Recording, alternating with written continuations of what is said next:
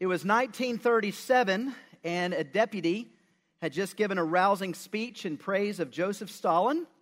And when he finished, his audience stood to its feet and it began clapping. A man by the name of Alexander Solzhenitsyn explained what happened next.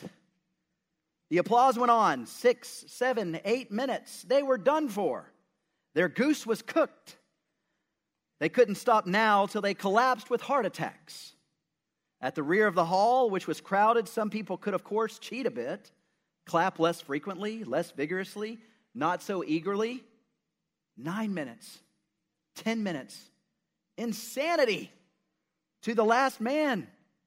With make believe enthusiasm on their faces and looking at each other with faint hope, the district leaders were going to go on and on applauding till they fell where they stood, till they were carried out of the hall on stretches. Then, after 11 minutes, the director of the paper factory, he assumed a businesslike expression and he sat down in a seat. And oh, a miracle took place. To a man, everyone else stopped dead and they sat down. That same night, the paper factory director was arrested he was sentenced to 10 years on the pretext of something quite different. But after he had signed Form 206, the final document of the interrogation process, his interrogator reminded him don't ever be the first to stop applauding. It was said that during the Joseph Stalin regime from 1922 to 1952, there were millions of people who were arrested, and many were even executed during his regime.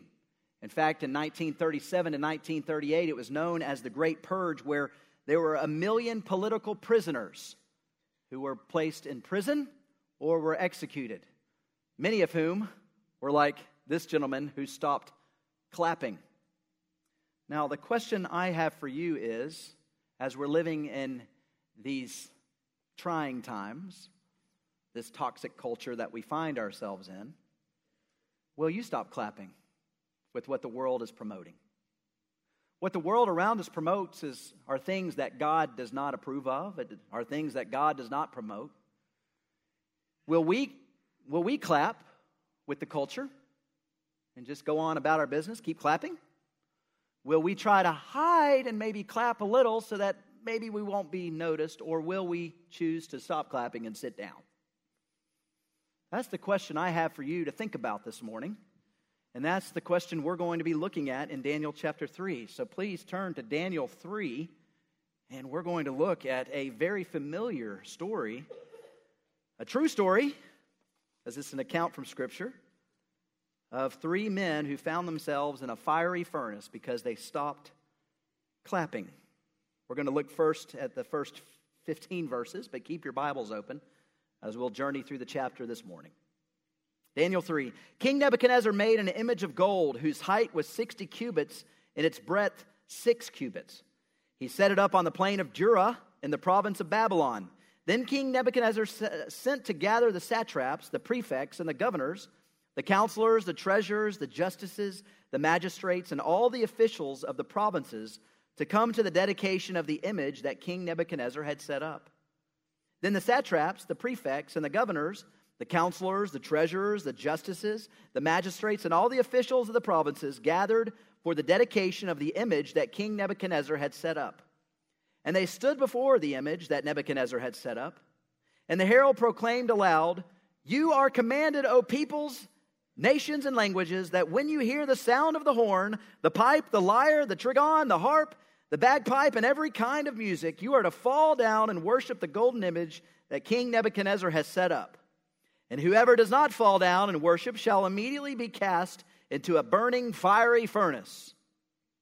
Therefore, as soon as all the peoples heard the sound of the horn, the pipe, the lyre, the trigon, the harp, the bagpipe, and every kind of music, all the peoples, nations, and languages fell down and worshiped the golden image that King Nebuchadnezzar had set up.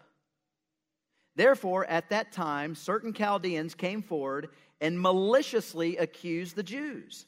They declared to King Nebuchadnezzar, O king, live forever. You, O king, have made a decree that every man who hears the sound of the horn, the pipe, the lyre, the trigon, the harp, the bagpipe, and every kind of music shall fall down and worship the golden image. And whoever does not fall down and worship shall be cast into a burning fiery furnace. There are certain Jews whom you've appointed over the affairs of the province of Babylon Shadrach, Meshach, and Abednego. These men, O king, they pay no attention to you. They do not serve your gods or worship the golden image that you have set up. Then Nebuchadnezzar, in furious rage, he commanded that Shadrach, Meshach, and Abednego be brought. So they brought these men before the king. Nebuchadnezzar answered and said to them, Is it true, O Shadrach, Meshach, and Abednego, that you do not serve my gods or worship the golden image that I've set up? Now, if you are ready, when you hear the sound of the horn, the pipe, the lyre, the trigon, harp, bagpipe, and every kind of music, to fall down and worship the image that I have made, well and good. But if you do not worship, you shall immediately be cast into a burning fiery furnace. And who is the God who will deliver you out of my hands? Your word is a lamp to my feet and a light to my path. As we read through this first portion of Daniel 3, we discover that this King Nebuchadnezzar, he makes an incredible, incredible ultimatum to his people. And he created this massive statue image. The measurements were 90 feet high and 9 feet wide. So, as I'm reading through Daniel 3, I'm asking myself, why would he create such a magnificent image of gold? Well, if you were here last week, you probably know why he did this. Last week, we talked about Daniel chapter 2. In Daniel chapter 2, we discovered that King Nebuchadnezzar had a dream. And he had a dream about an image. And the image had different metals that made up different body parts to this image or statue. The head was a head of gold. The arm or the shoulders and the chest were that of silver. Then you get down to the stomach, and that would be bronze, the metal of bronze. And you get down to the thighs of this statue, and that would be iron, and then it goes down to the feet of the statue, which was mixed of iron and of clay. All of these metals that were on this image, they represented different kingdoms. And, and God told Daniel what the king dreamed, and Daniel went and told the king what he dreamed, and he interpreted it for him. And this dream that King Nebuchadnezzar had was that he was the head of gold, and his kingdom of Babylon represented this head of gold. And the rest of this image and the different metals, they represented different kingdoms that would follow after him. And in the dream that Nebuchadnezzar had, he dreamed of a rock that came out of nowhere. And it came and it and it crashed into this image, and it made the image topple to the ground and, and break into pieces. And then the wind, it blew away all the image, all the pieces of the image. And then that rock, it turned into a magnificent mountain that would be forever. This dream that Nebuchadnezzar had was a dream that one day his kingdom would be no more. It would be taken, it would be, he would be defeated by another kingdom. And then that kingdom would be defeated by yet another kingdom. And then that kingdom would have yet another kingdom that would be the main kingdom of the world. But that rock would be the kingdom of God issued in by Jesus Christ. And Jesus would be that forever king that would establish his kingdom that would go on forever and ever and ever. Nebuchadnezzar's kingdom would come and go. Because God alone is the one who sets up kingdoms and kings, and he tears down kingdoms and kings. God alone does that. When Nebuchadnezzar heard this interpretation from Daniel, he was amazed, and he put Daniel, Shadrach, Meshach, and Abednego in a position of authority. And he was blown away that someone actually told him what he dreamed and was able to interpret it. But as time went on, we get to Daniel 3, and what we see here is Nebuchadnezzar disregarded all of that. In fact, he took it a step further and he made a defiant declaration against what he was told by Daniel. And he wanted to build an image made all of gold. Because after all, that image he dreamed about, he represented the head of gold. And he wanted to establish his kingdom forever. He wanted to disregard what Daniel told him. He wanted to disregard what God had said that one day his kingdom would be no more. And he wanted to say, No, God, my kingdom will last for generations to come. And I'm going to prove it to you by building this golden image. And I'm going to make all the people bow down and worship it, essentially worshiping me. You know, the other thing that I found interesting about this is where the image was built. It was on the plains of Babylon. And if you're a student of the Bible, you go back to Genesis 11, and what happened in Genesis 11 was the Tower of Babel that was built on the plains of Babylon, the exact same place where Nebuchadnezzar had this image built. Do I think that's out of coincidence? No. Why did the people of the day of the Tower of Babel, why did they build this massive tower in Babel? They built it for two reasons. Number one, they wanted to make a name for themselves. They wanted to establish their own kingdom, and it was a defiant declaration against God saying, God, we don't need you. We're going to build our own towers that can reach the heavens because we have the ability and capability to do it. We don't need you, God.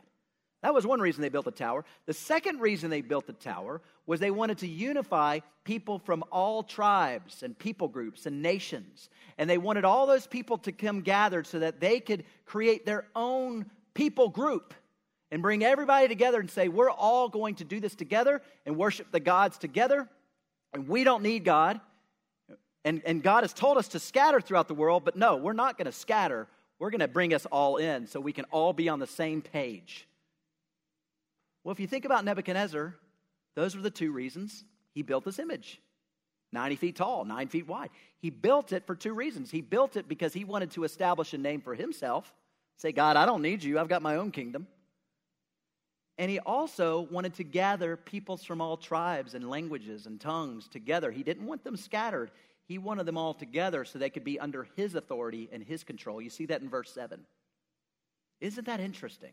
So that's why he built this golden image. That's why he was asking everybody to bow down to it because he wanted to make a name for himself. But then he gives this clear ultimatum to either conform or to die. And we get to verses 8 and 12. Go back to see what happens to these three young men Shadrach, Meshach, and Abednego. At that time, certain Chaldeans came forward and they maliciously accused the Jews. They declared to King Nebuchadnezzar, O king, live forever. There are certain Jews whom you have appointed over the province of Babylon Shadrach, Meshach, and Abednego. These men, O king, pay no attention to you. They do not serve your gods or worship the golden image that you have set up.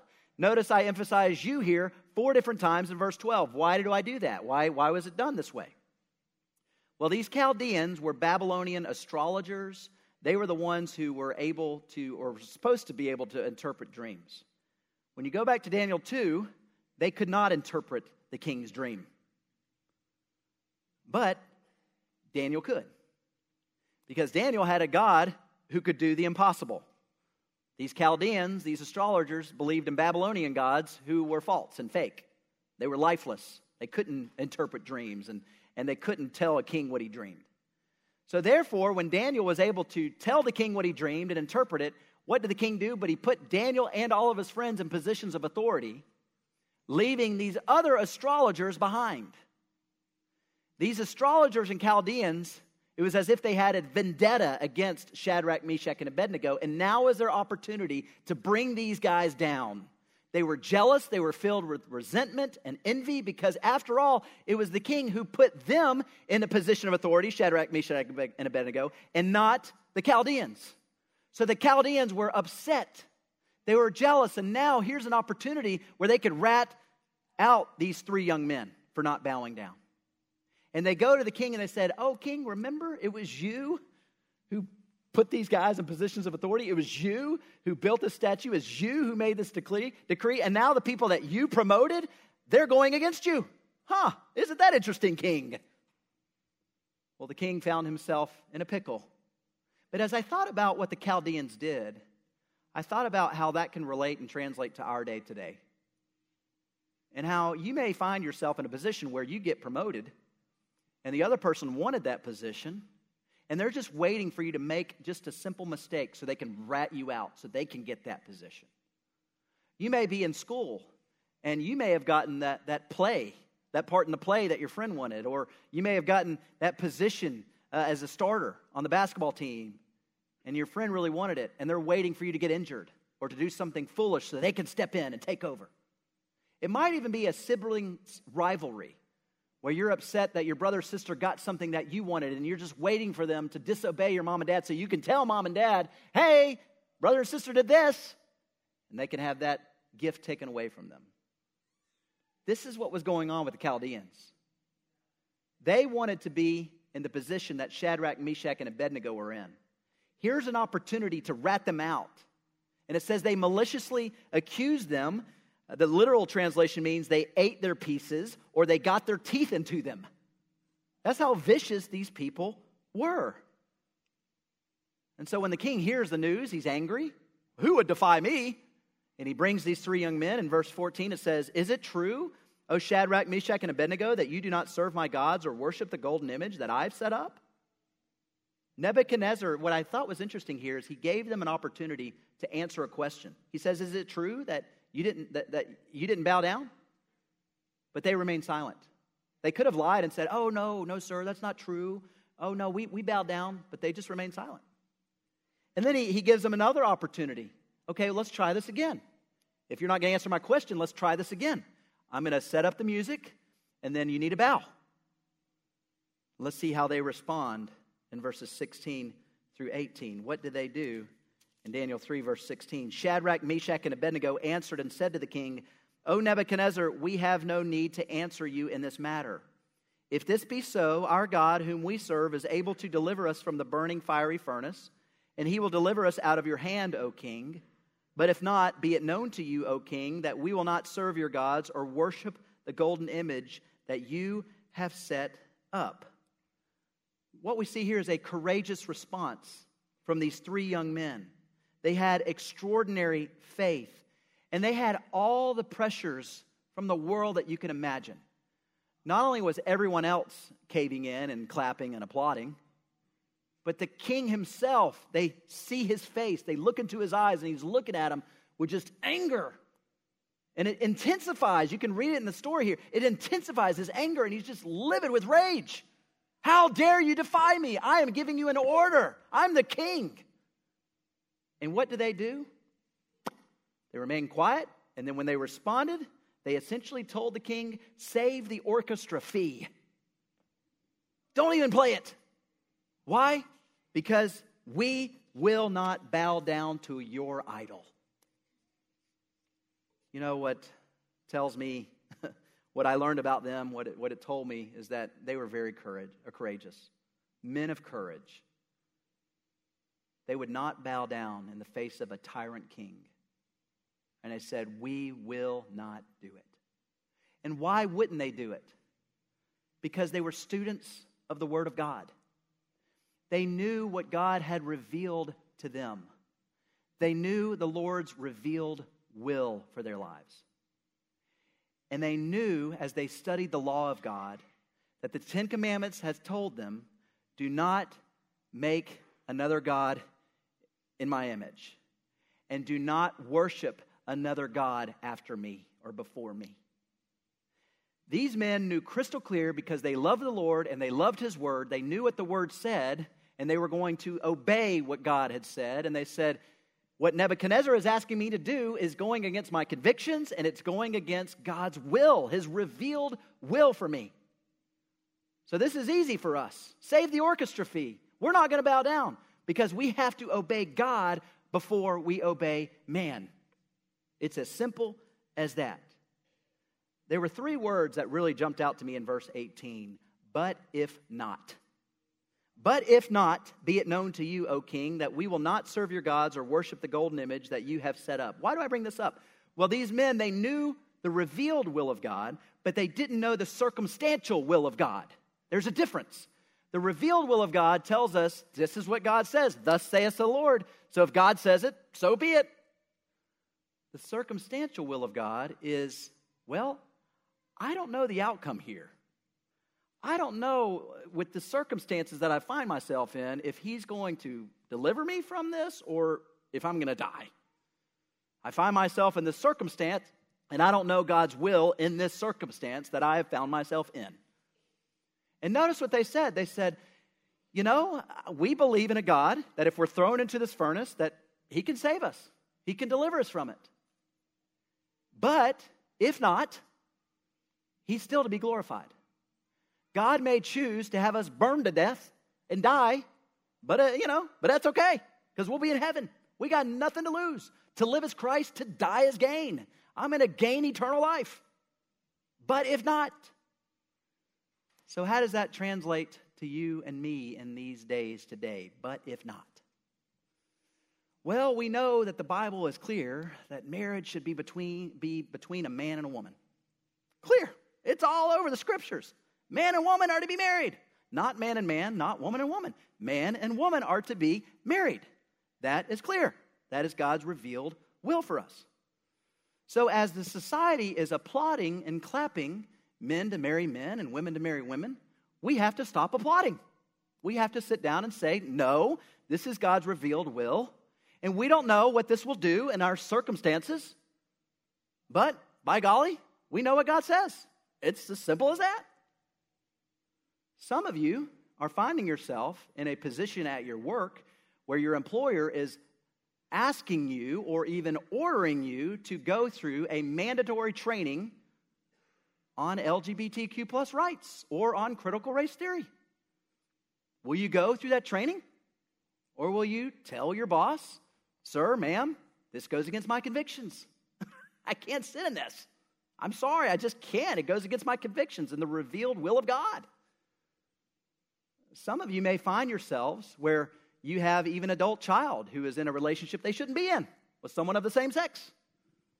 And they, they want to get married. Do you go to the wedding or do you say, ah, I can't support this? I love you. I don't know the outcome of where this is going to go in our relationship, but know that I love you. I'm always here for you, but I can't support this wedding. It's the revealed will of God. I don't know the circumstances that will follow, but I know what God says. My convictions are there. Think about all the athletes that refuse not to wear a rainbow on their jerseys or refuse not to kneel when the national anthem is playing. Think of all the pressure that these athletes are getting. But yet they know the revealed will of God and they say, I don't know what's going to be the outcome. I might lose my job. I might lose the starting position. I might just get just ramsacked by all of my friends because of the pressure I'm, I'm feeling. But you know what? The revealed will of God tells me I can't applaud at such lifestyle and behavior. You know, recently we had an elementary student who was at a school and they saw some cuss words written on the stalls. And they came and told their mom and dad, Mom and dad, I saw some cuss words. Mom and dad went to the principal and said, This is an intermediate school. You got to remove those cuss words. They removed it. They said, we get, We're on it. The principals did. I said, Thank you. You know, the mom and dad could have just sat there and said, Well, this is just the way it is. you know, let it go. But the mom and dad said, No, thank you for telling us. We're going to go tell the principal to erase this. And the principal did. These are things that we're dealing with, right, in our culture today. And we got to remember, but if not. But if not. I mean, our jobs might be on the line, our relationships might be on the line, but you know what? We need to follow God's will and His word. And if it's revealed to us, that's what he calls us to do. I like what Job said in Job 13, 15. Though he slay me, yet I will trust in him. No matter the outcome, no matter the consequences, I trust in him. So these young men said, you know what? Save the orchestra fee, throw us in the furnace. God can deliver us from it, but if he chooses not to, I'll still love him and worship him. There have been millions of Christians who have been persecuted and killed for their faith. But they had this mentality. There have been millions of others who God has delivered. And we see some examples here in verses 19 through 30 of how God delivered these three young men from this fiery furnace. Verse 19. Then Nebuchadnezzar was filled with fury, and the expression of his face was changed against Shadrach, Meshach, and Abednego. He ordered the furnace heated seven times more than it was usually heated. And he ordered some of the mighty men of his army to bind Shadrach, Meshach, and Abednego and to cast them into the burning fiery furnace. Then these men were bound in their cloaks, their tunics, their hats, and their other garments, and they were thrown into the burning fiery furnace. Because the king's order was urgent and the furnace overheated, the flame of the fire killed those men who took up Shadrach, Meshach, and Abednego. And these three men, Shadrach, Meshach, and Abednego, fell bound into the burning fiery furnace. Then King Nebuchadnezzar was astonished and rose up in haste. He declared to his counselors, Wait, did we not cast three men bound into the fire? And they answered and said to the king, True, O king. He answered and said, But I see four men unbound walking in the midst of the fire, and they are not hurt. And the appearance of the fourth is like the son of a god of the gods. Then Nebuchadnezzar came near to the door of the burning fiery furnace. He, he declared, Shadrach, Meshach, and Abednego, servants of the Most High God, come out and come here. Then Shadrach, Meshach, and Abednego came out from the fire, and the satraps, the prefects, the governors, and the king's counselors gathered together and saw that the fire had not had any power over the bodies of those men. The hair of their heads were not singed their cloaks were not harmed, and no smell of fire had come upon them.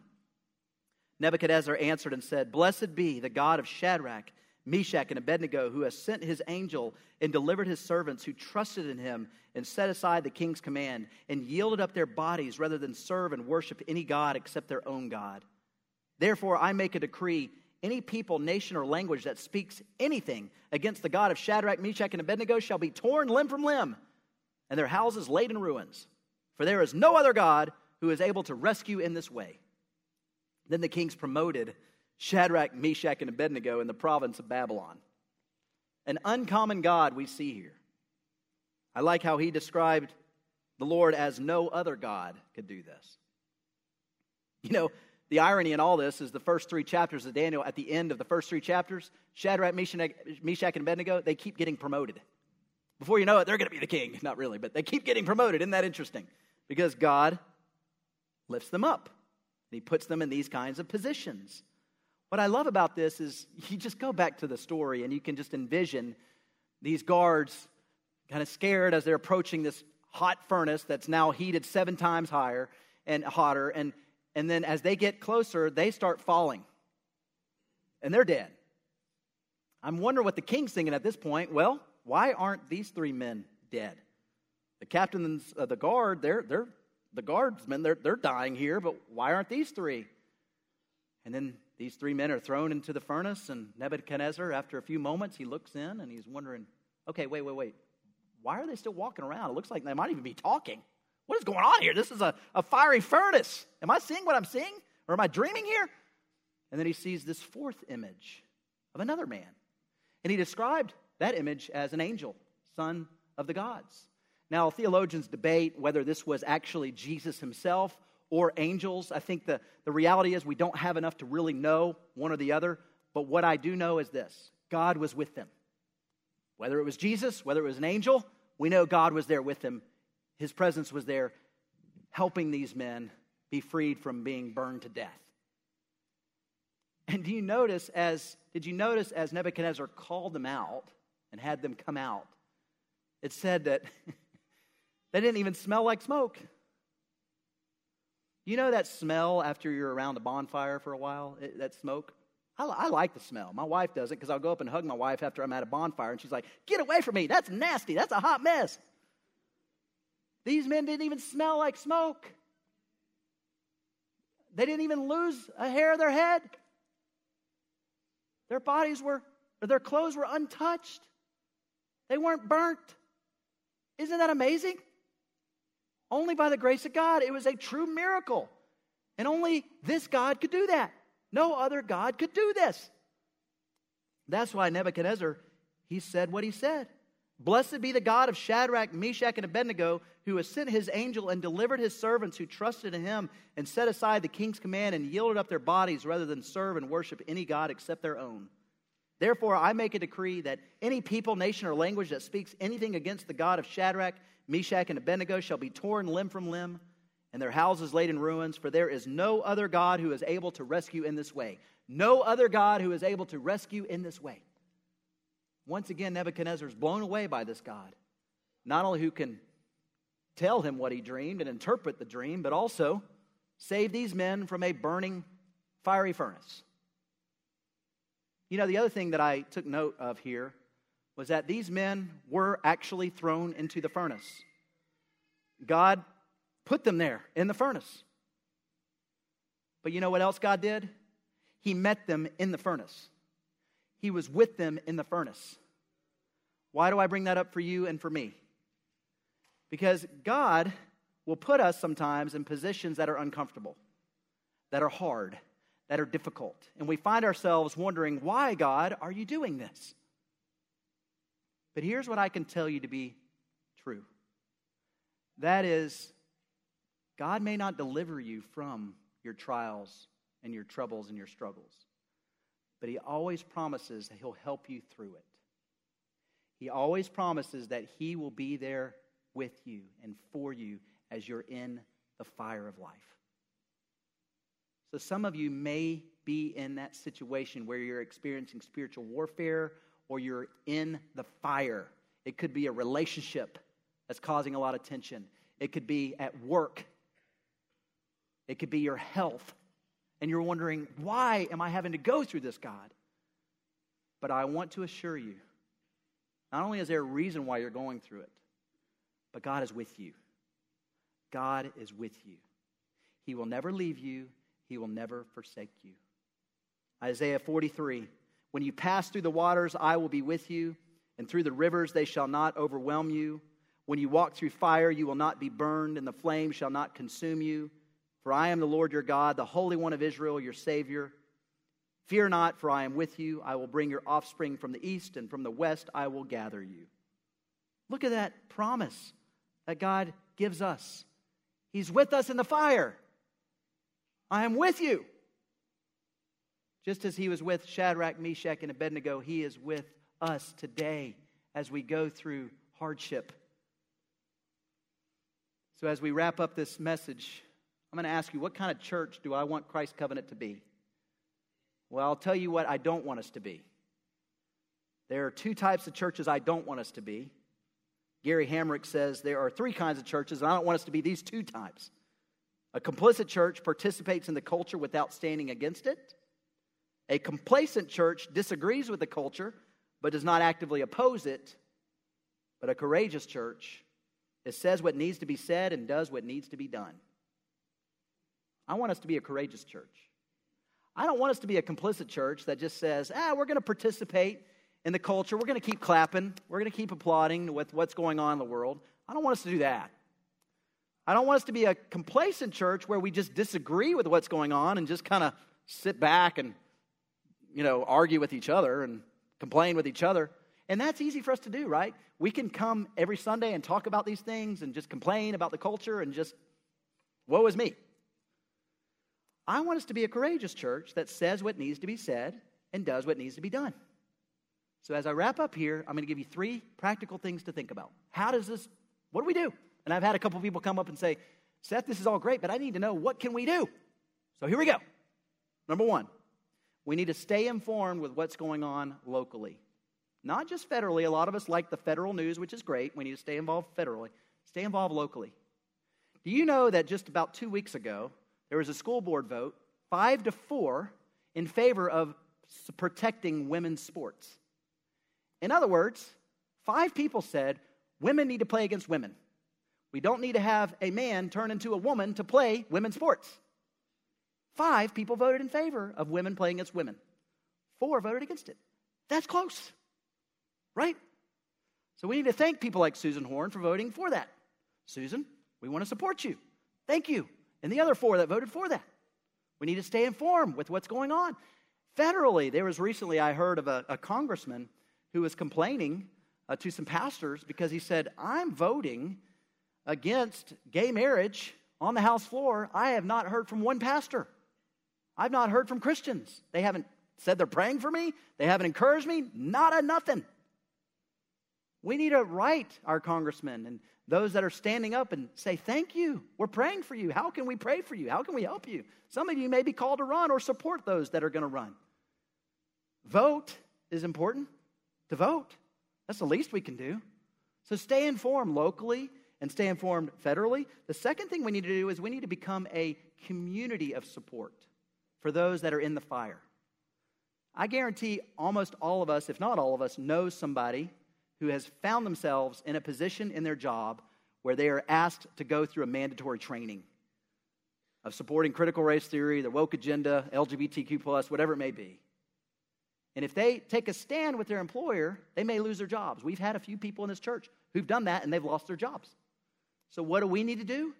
We need to be a covenant community that rallies around our people who are standing up and say, We're here. How can we pray for you? Do you even need financial support to get you to your next job?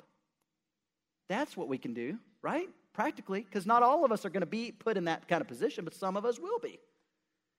And the third thing that I would say is very important is we need to continue to educate our children and our grandchildren on some of the issues that are at stake today. What I would encourage you to do, Answers in Genesis, wonderful ministry, look it up. They, they really talk about the issues and they break it down so the kids can understand. I'm reading a book right now called No Reason to Hide by Erwin Lutzer, No Reason to Hide. It's a wonderful book that explains action steps, what we can do. But I'm telling you, it starts with the next generation. We've got to continue to teach them God's word and, and how to live in God's ways. And that's why we're going through the Heidelberg Catechism so they can understand doctrine and live for it. You know, this week I started my doctorate program, and some of you are like, Are you crazy? I, my wife encouraged me to do it, okay? She's been telling me the last two years, You need to do this. And I said, Okay, I'll do it. It's only two classes a year, so it's doable for senior pastors, okay? Busy like me. But I went to RTS Charlotte this week, and I hadn't been in seminary in 15 years. And I went and I learned from a guy named Dr. Joel Beeke. If you've never heard of him, look him up. Outstanding. Outstanding. He's written 140 books on Puritanism and Puritans. And I learned all about the Puritans and how for 170 years God blessed this group of people because they loved the Lord and were people who were just in love with the Word of God and they wanted to live it out in their lifestyle. But you know what the Puritans did so well? They not only wanted to learn about the Bible, but they wanted to live it out and they wanted it to flow in their inner beings and their, in their affections for Christ. That's why the movement lasted 170 years, 170 years, because they were a biblical group of people that loved the Bible and they loved Jesus and it just poured out in their lives and they supported each other. But you know, the one thing that kept them going was not only the Word of God, but it was resting in the promises of God. That was their form of counseling. They would counsel each other, remember the promises of God. So when they were going through hardship, they would say, Remember the promises of God. And the promise I want you to remember today, there are hundreds of promises all through the Bible. But the promise I want you to remember today is I will be with you. When God said, I will be with you. When you pass through the fire, I will be with you. Hold on to that promise, and it will continue to reinvigorate your faith, reignite it, and it'll help you to stay faithful when you find yourself in trying times. So, again, Christ's Covenant, let's be a courageous church. And let's say what needs to be said in a loving and winsome way, by the way. We can be funny. We can be warm hearted people. We don't need to be arrogant and jerks. We need to be loving and winsome.